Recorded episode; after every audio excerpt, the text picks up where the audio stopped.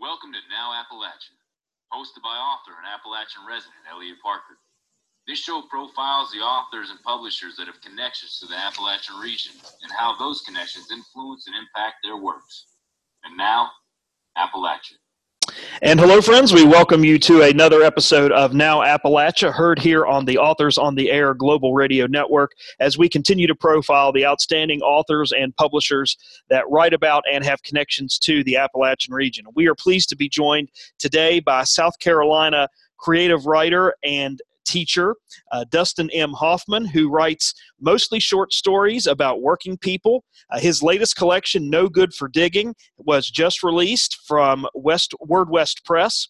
His other book of short stories, 100 Knuckled Fist, which came out uh, by University of Nebraska Press, won the 2015 Prairie Schooner Book Prize. He spent 10 years painting houses in Michigan before getting his MFA in fiction writing from Bowling Green State University, and he also earned his PhD in creative writing from Western Michigan University. His stories have appeared or are forthcoming in publications such as Black Warrior Review, Alaska Quarterly Review, Master's Review, and others. And he lives in South Carolina, as we mentioned, and teaches creative writing and literature at Winthrop University. So, Dustin, I want to welcome you to Now Appalachia. Delighted to have you here, and welcome to the program. Yeah, it's great to be here. Thanks so much for having me. Oh, my pleasure. I wanted to ask you first, uh, before we start talking about your two collections of short stories, just for your thoughts on short story writing in general, um, the genre itself, and why that appeals to you, why that genre appeals to you as a writer. Yeah, I, I love this question. I, I definitely identify as a short story writer. Um, I, to me, it's the superior genre, and I know, of, course, I'm biased, but I, I love the conciseness and economy of it. That everything has to fit and go together. There's no no wasted space in the short story. And as a writer too, I think it just appeals to me so much because I get to um, I guess I don't get maybe I have commitment issues. I don't get too tied down. I get to experiment, try on different characters and voices and perspectives constantly. Um, and there's so much formal play with the short story as well. Um, there's there's so much to enjoy. I think in just like the play of the um, of the form itself. I often tell my students that I think that a short story is maybe a little closer in its DNA to the to the poem than it is to the novel. Um, although I get a lot of uh, aspiring novelists in my uh, creative writing, my fiction writing workshops. Um, but I think again that ultimate economy of language, the conciseness of the thing, um, how much the ending is emphasized, you know, from even that first sentence, are all these things I love about the the short story. I'm interested too. Um, I love the comment that you made about uh, working with students and students even that want to be aspiring novelists because I, feel like learning how to write. I learned how to write short stories first, and once I kind of got my hand around that and a handle on that, then looking at a novel or taking that on as a writer uh, was a lot easier. Do, do, you find that to be the case too, uh, both as a writer and as a teacher of students and working with students who are wanting to be aspiring writers? That if they can kind of get their hands around the short story, then they can kind of work out from that to something like a novel?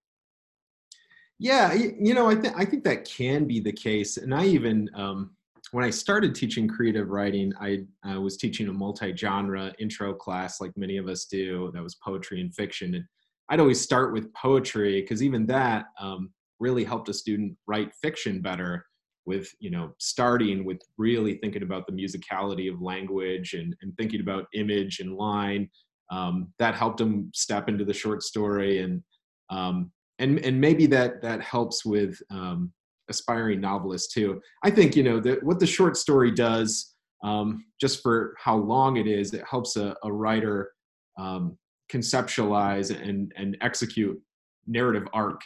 Uh, and that's you know it, it's tough when my, sometimes I let my students do uh, novel excerpts in in workshop, but I don't know if it's all that beneficial sometimes because then you know they don't have that that very difficult uh, practice of of ending a thing of completing the arc uh, that you know the short story demands them to do that. They're going to have to as novelists eventually. I think i hear from a lot of students who um, who've started so many novel projects they'll tell me about that but you know finishing the thing is is often the difficult part. So uh, yeah, I, I, think the short story can definitely help with that. Although I also sometimes I bristle a bit as a short story writer with this concept of, um, and, and and a lot of people say it like the short story is that stepping stone to the novel, um, and they're not always so closely associated. Um, in fact, I, I mean, I have felt a lot of novel writing pressure, you know, from hearing that's what agents are only going to look at novels or the big you know if you want to publish with the big five you got to have a novel I, am not sure if that's necessarily true and i think we're seeing a bit of a shift to um, maybe um, back to the short story uh, but I, I mean I, will say I've, I've, tried the novel and I, I, don't think i'm very good at it i think what i've what I've, I've, finished a novel and shopped it around some and uh, and published bits of it here and there but probably what i did was write you know 20 um, uh, connected short stories. Really, I can't you know I can't stop completing arcs in each chapter, and you know I don't think that's how the novel is supposed to be done. So so for me, it's it, the short story has not translated that well to the novel form. Very interesting. I, am glad you raised those points because I, I agree with you too. And I, I think there are a lot of um, sort of urban legends that have festered out of that whole issue of short stories versus novels. And do you need to master one before uh, before you do the other? So let's talk about your first collection of short stories, 100 Knuckled Fist, which, as we mentioned, uh, was published by University of Nebraska Press and won the 2015 Prairie Schooner Book Prize one of the things I really liked about your collection is that you're writing about um, ordinary people and people that live kind of the hard scrabble lives uh, that we often think of for people working in these kinds of industries and professions. So you write about painters, you write about drywall finishers, carpenters, roofers, um, you know, everybody that's just kind of trying to survive this this dangerous. Uh, physically demanding job uh, that they have. Um, we even have snake salesmen. We have ice cream truck drivers. And I'm going to ask you a question about one of those stories in just a second. But um, what, what is it about about that group of people that makes them interesting for you as a writer to kind of focus on and to build a collection of stories around? Yeah, so I, am fascinated by uh, by work, and I think it um, it probably goes back to my my um, my work my own working experience. I did construction for ten years, as you noted in my bio. Um, and when I got into creative writing classes and started really taking writing seriously, I was um, I was struggling a bit at first to find like my voice, my subject matter, what I had new to offer, and um, you know, it took me it took me a little while, I, I, but I had a really good teacher who looked at one of the stories I'd written about a, a, about a drywall finisher was the first one I'd written about a working person, and and he really liked that story and um, and helped foster that um, well i guess help validate that like these are interesting subjects to write about and and then i really ran with it you know this was um, i noticed that this is something that's missing from literature also working class people and especially working class people on the job are not are not written about that much historically and and, and even now.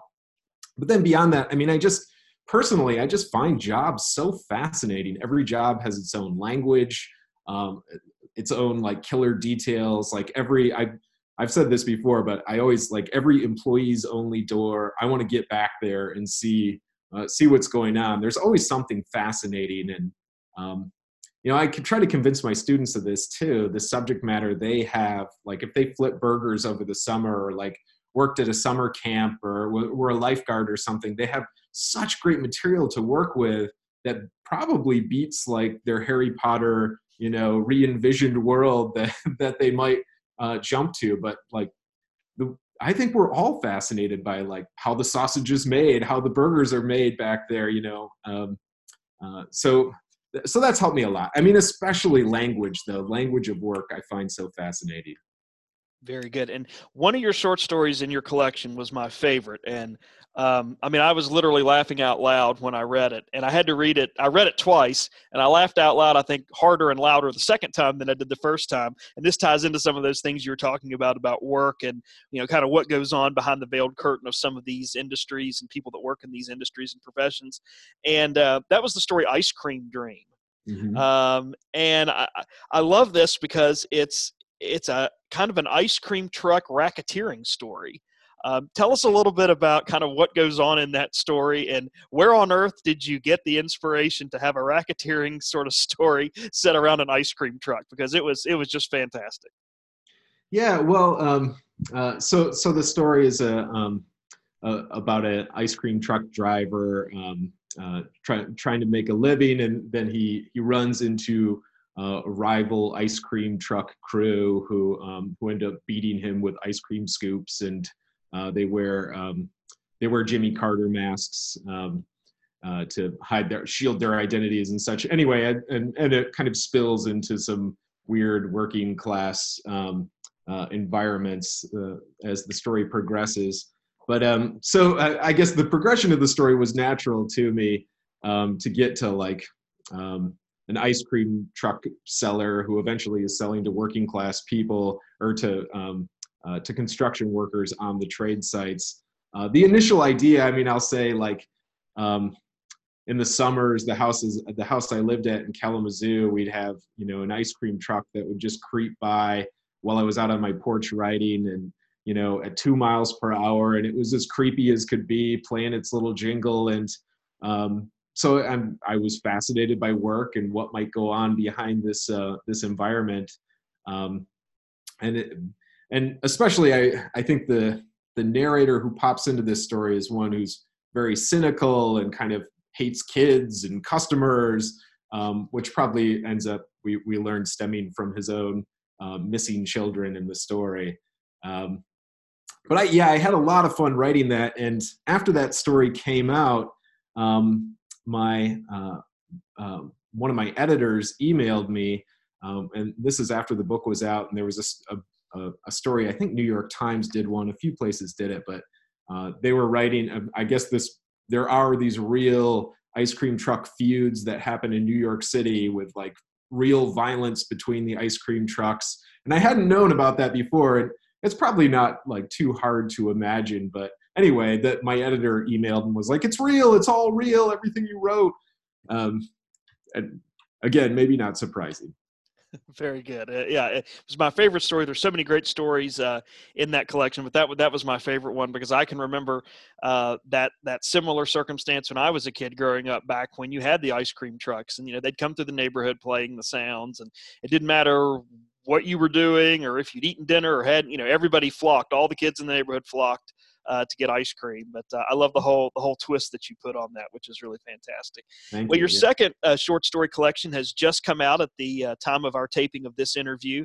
Uh, no good for digging came out from uh, West or Word West Press.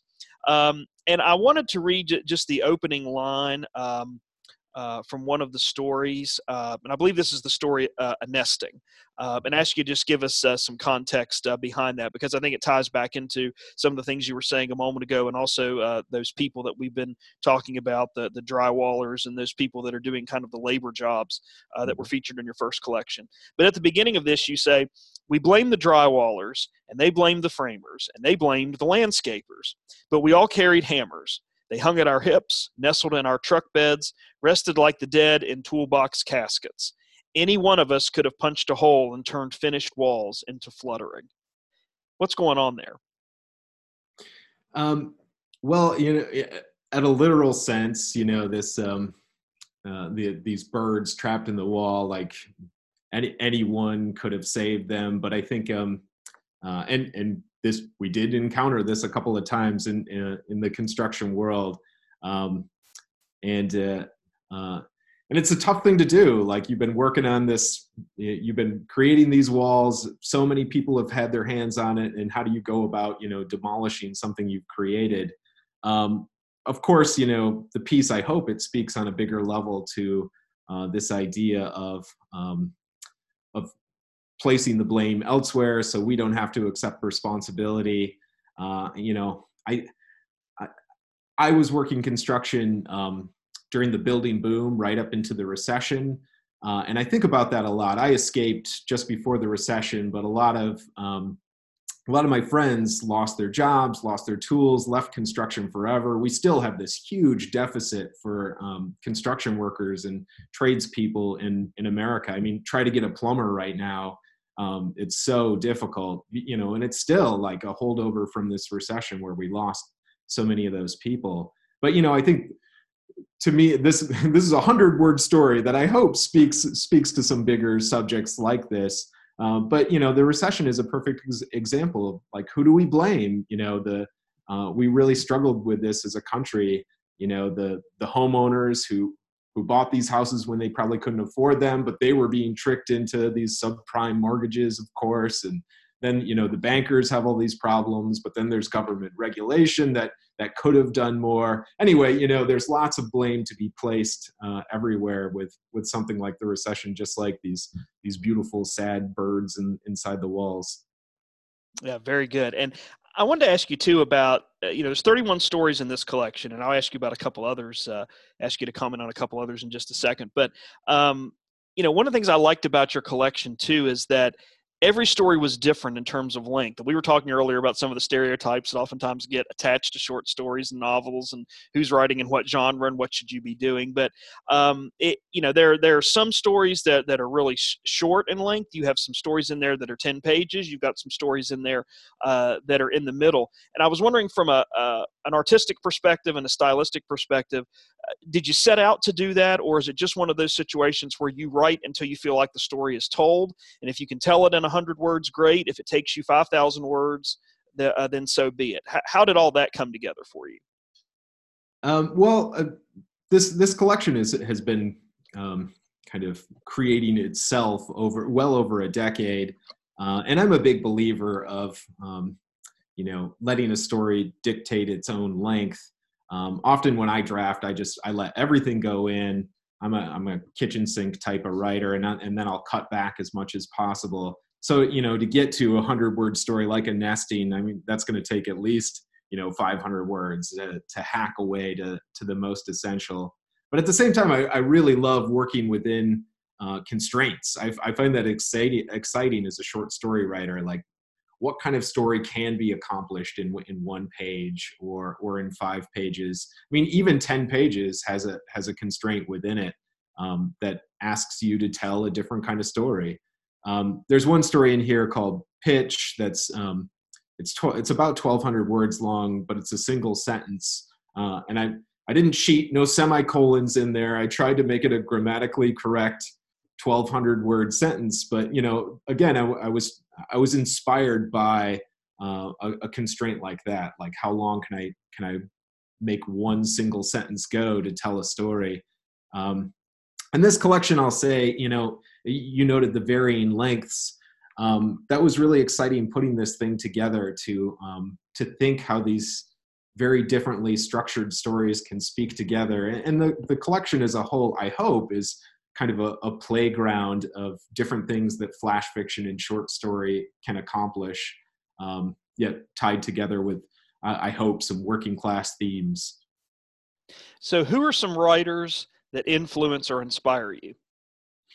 Uh, so George Saunders is my big go-to writer. I, I love absolutely everything he's written, um, and I, I, read him again and again.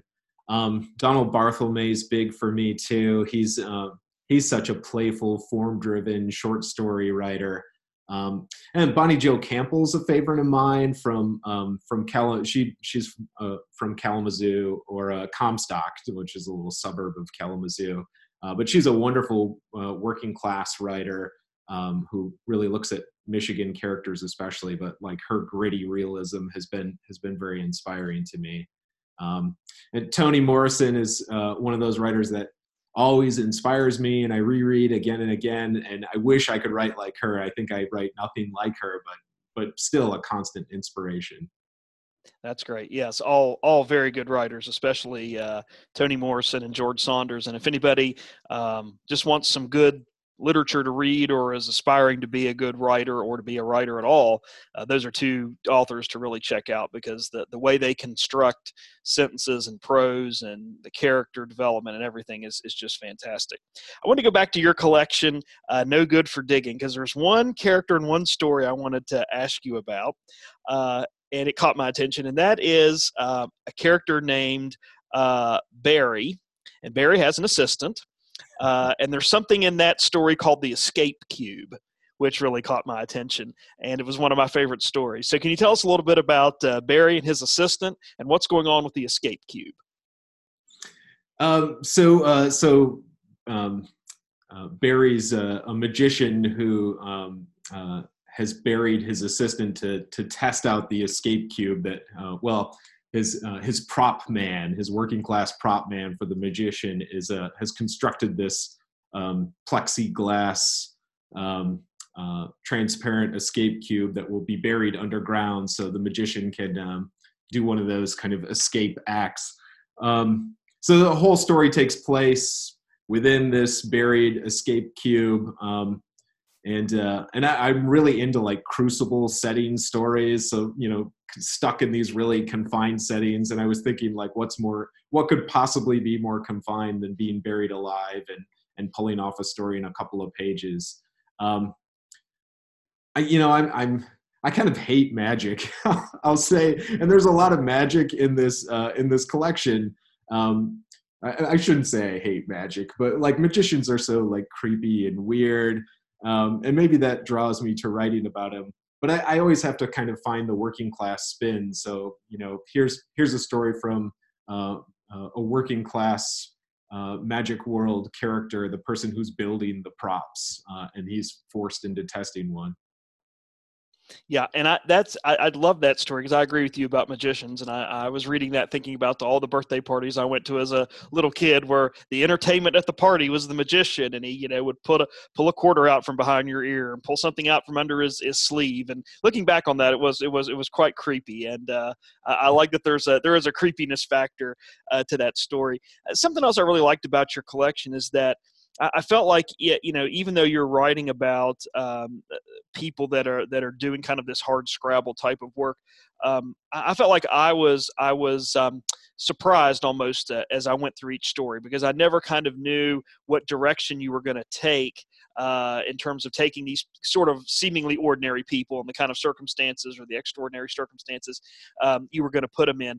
And I wondered if if that is something that um, thematically um, sort of kind of happens organically as you're writing short fiction? Or uh, do you set out and kind of think about okay i want to take this person doing x profession and put them in a situation that kind of flips those expectations and those norms on its head a little bit uh, and puts them in a different set of circumstances? Can you can you talk a little bit about that and and not only how that worked into uh, no good for digging but also how that worked into um, your first story collection 100 knuckled fist yeah, you know, I, I think I do often start with um, a job I'm fascinated by, but just as you said, you know, I'm I'm I'm really interested in in challenging the stereotypes um, like that that we have about construction workers. Say, I mean, there's a lot of um, there's a lot of them carried there about like you know the misogyny in these worlds and um, how you know th- these folks can be uneducated. I'm doing air quotes right now that you're your listeners can't hear, but uh, you know, I, I, I was I worked with a lot of these people who were who were so wise and interesting and had their like they could swear so beautifully, which I always wanted to capture that like just the beautiful use of the F word, for example. And there's a poetry in it if if handled well. Um, so you know, I, I guess I wanted to play with like these you know these stereotypes we carry about uh, about intelligence and such. Um, and at the same time um, i never want to shy away from the reality of these jobs too that indeed there is uh, misogyny and there is violence and there is um, a very uh, gritty um, difficulty to these jobs. And i you know i think um, that's that's part of what i often set out to do is um, giving a realistic perspective uh, representation to these jobs but but not letting the the readers kind of sit on their assumptions. You know something i not to get too political but i often bring this up when when writing about working class people. I think you know there's a danger in there there's two big dangers and one in ignoring these essential people who work so hard to you know provide you know our homes our food. Uh, and on the other side there's a danger in over romanticizing uh, work too where you know if we just say um, uh, if, if we just say these people are great and this world is needed and these people are great but they're also exploited and abused and um, so i guess I'm, I'm getting a little outside of the work itself here. Um, so you know i, I guess from a writer's point of view i'm looking for the humanity and the surprising uh, character driven story that that can emerge out out of one's expectations perhaps sorry i'm getting i i'm always I, I never allow my students to get this kind of broad and didactic in in their own writing and here i am doing it. No i think that was great. I, I think that was really great and very insightful. So my next question what is dustin hoffman working on next? You've got this latest short story collection that's come out. Uh, you've won the uh, prairie schooner prize for your first short story collection. So what do you have in the pipeline? What are you working on next?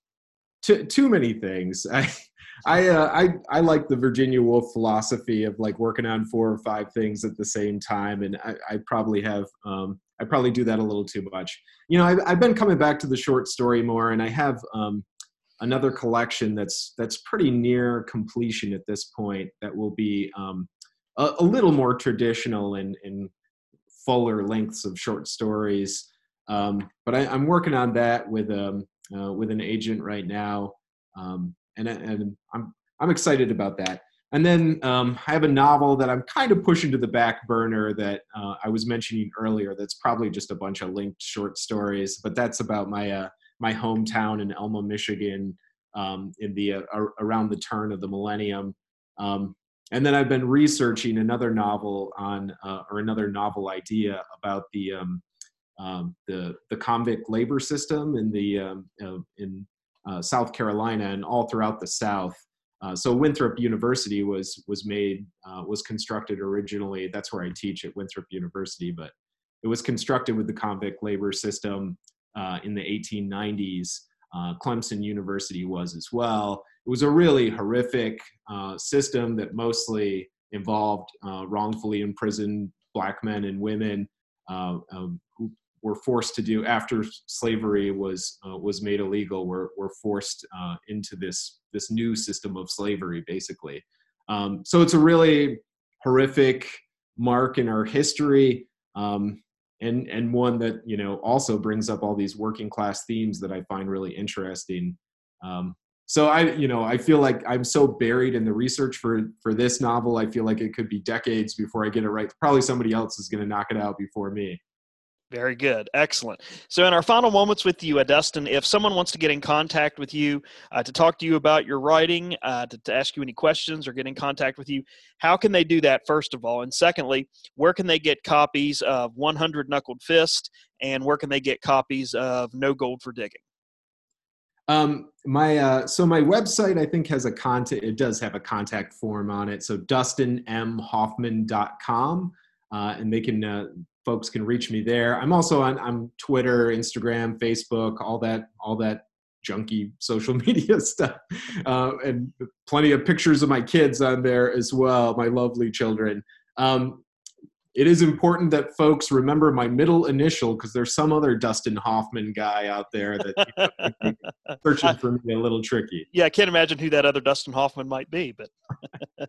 um, and then as far as uh, purchasing the books, uh, they're they're available. They're widely distributed, so um, you know all the likely suspects and big online places that I don't feel like mentioning, even what the name of them are. You can purchase them there, but I, I'd highly recommend going through your local indie bookstore. They can all uh, they can all order them. You can use IndieBound to uh, to order copies as well, or go direct to the um, the presses themselves. I'm sure they'd appreciate that. So Word West's website or uh, University of Nebraska Press's website, you can purchase the books from there. Dustin M. Hoffman has been our guest here today on Now Appalachia. We've been talking to him about his two outstanding short story collections. One is 100 Knuckled Fist, and the second one, just out, uh, in early December is No Good for Digging from Word West Press. His first short story collection, 100 Knuckled Fist, won the 2015 Prairie Schooner Book Prize, and he's currently teaching uh, literature and creative writing at Winthrop University and living in South Carolina. Dustin, congratulations uh, on uh, another outstanding collection of short stories, and it, it's really terrific. And I hope our readers will check it out and also check out your first collection as well. And uh, as you get that third short story collection done, uh, we'd love to have you back on Now Appalachia to talk about it. So thanks so much for being here. Thanks so much for having me. It was great. And we also want to take a moment to thank the executive producer of Now Appalachia. Her name is Pam Stack, and we appreciate all the support and work that she does behind the scenes to make this podcast possible. And we also want to remind you that this is a podcast that is owned and operated by the Authors on the Air Global Radio Network. Until next time, I'm Elliot Parker. Stay well and see you someplace soon, I hope. You've been listening to Now Appalachia. This is a copyrighted podcast owned and operated by the authors on the Air Global Radio Network. Stay tuned. More outstanding podcasts are coming your way next. Stay tuned for more outstanding podcasts from the authors on the Air Global Radio Network.